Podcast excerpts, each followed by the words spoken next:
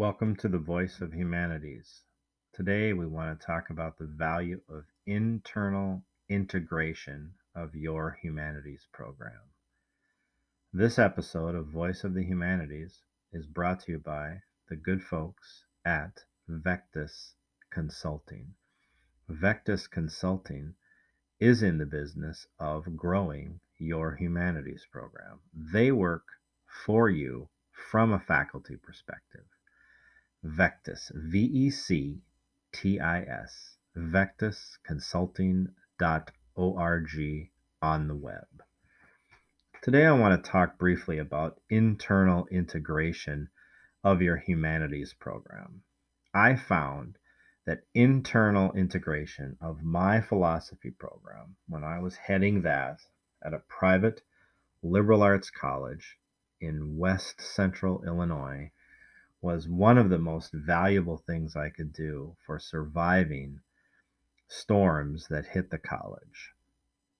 Tight budgets, the desire to redesign the curriculum, the desire to give the impression, whether right or wrong, that we were a 21st century institution as opposed to a mid 20th century institution.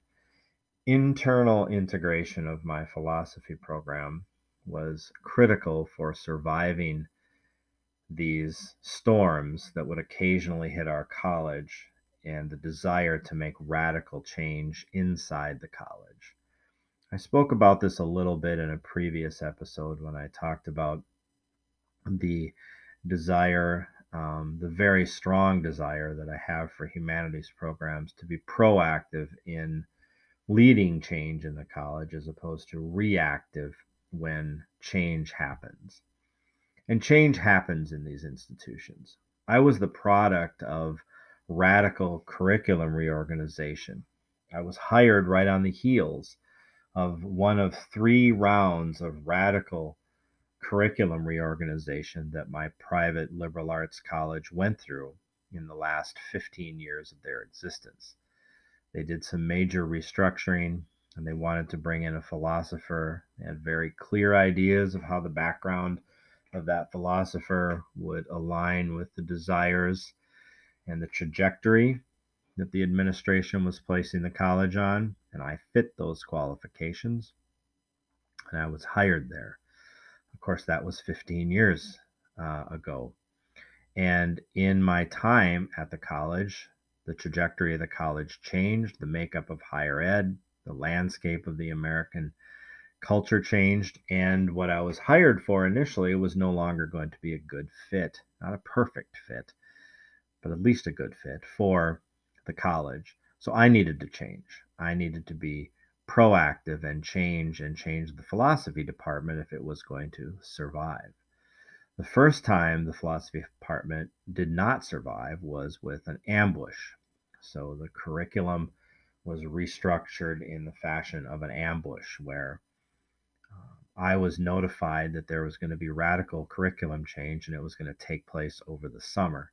And if I wanted a seat at the table, I had to give up a significant amount of my free time in the summer and help the committee make this choice. Of course, I needed to be on that committee, so I did it. And the committee formed in June. By the end of July, the entire curriculum was changed, including including cutting just about every humanities major at the college. I had no internal integration when my philosophy program was cut. I sat at the table alone to try to defend having philosophy moving forward with the college, and the burden was just too great. My college didn't, or my program didn't stand up to the metrics that the college had established for determining whether programs would survive or not.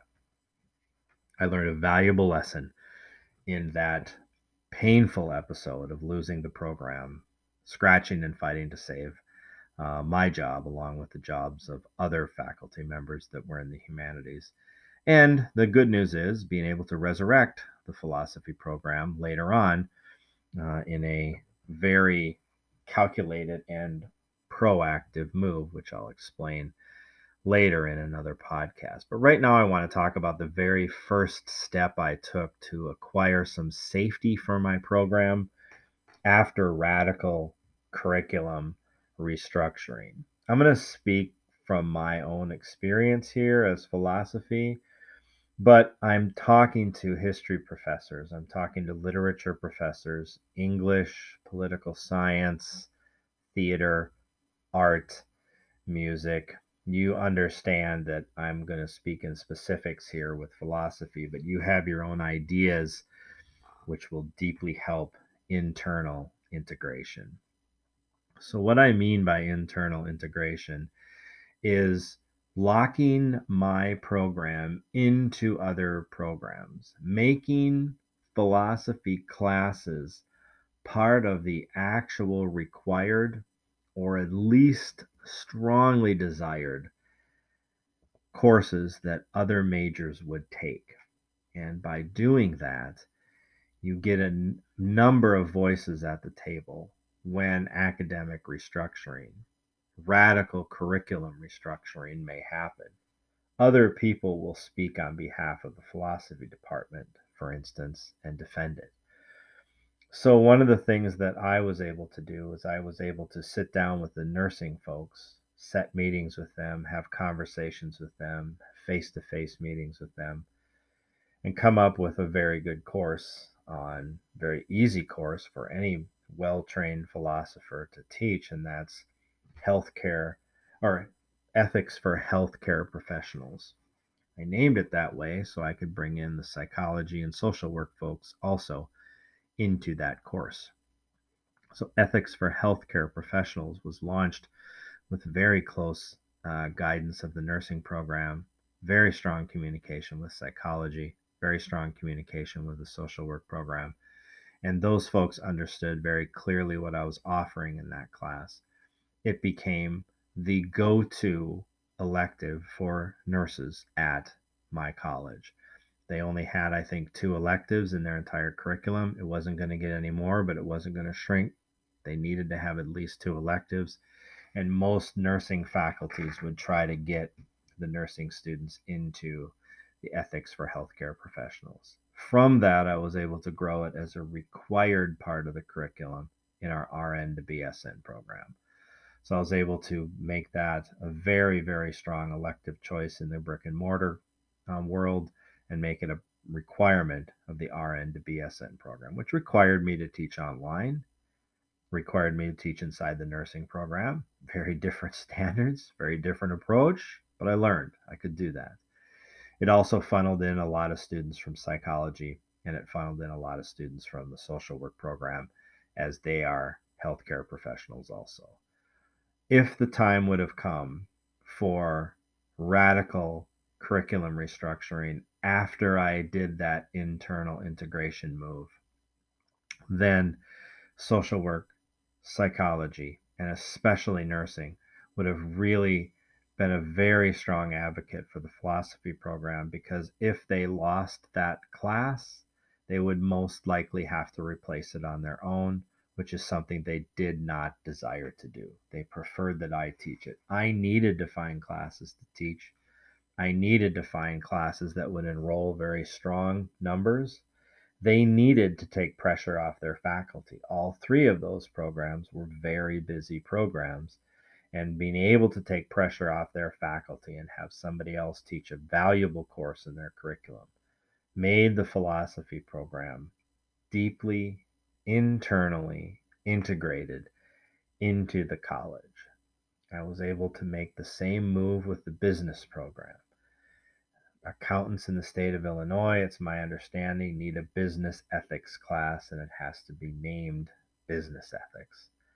So, conversations with the chair of the business program grew that relationship. She was very excited to have a philosopher teach business ethics as opposed to one of their business professors, not because their professors or their faculty were incapable, but because it was somebody different to teach the course. And it brought their students a different perspective and a different classroom environment. So, by making that connection, having conversations, sharing the curriculum, not stepping in there and seeing me as boss of the ethics, but being able to have a conversation with the chair of the business program, making that part of the required business curriculum gave me deep integration.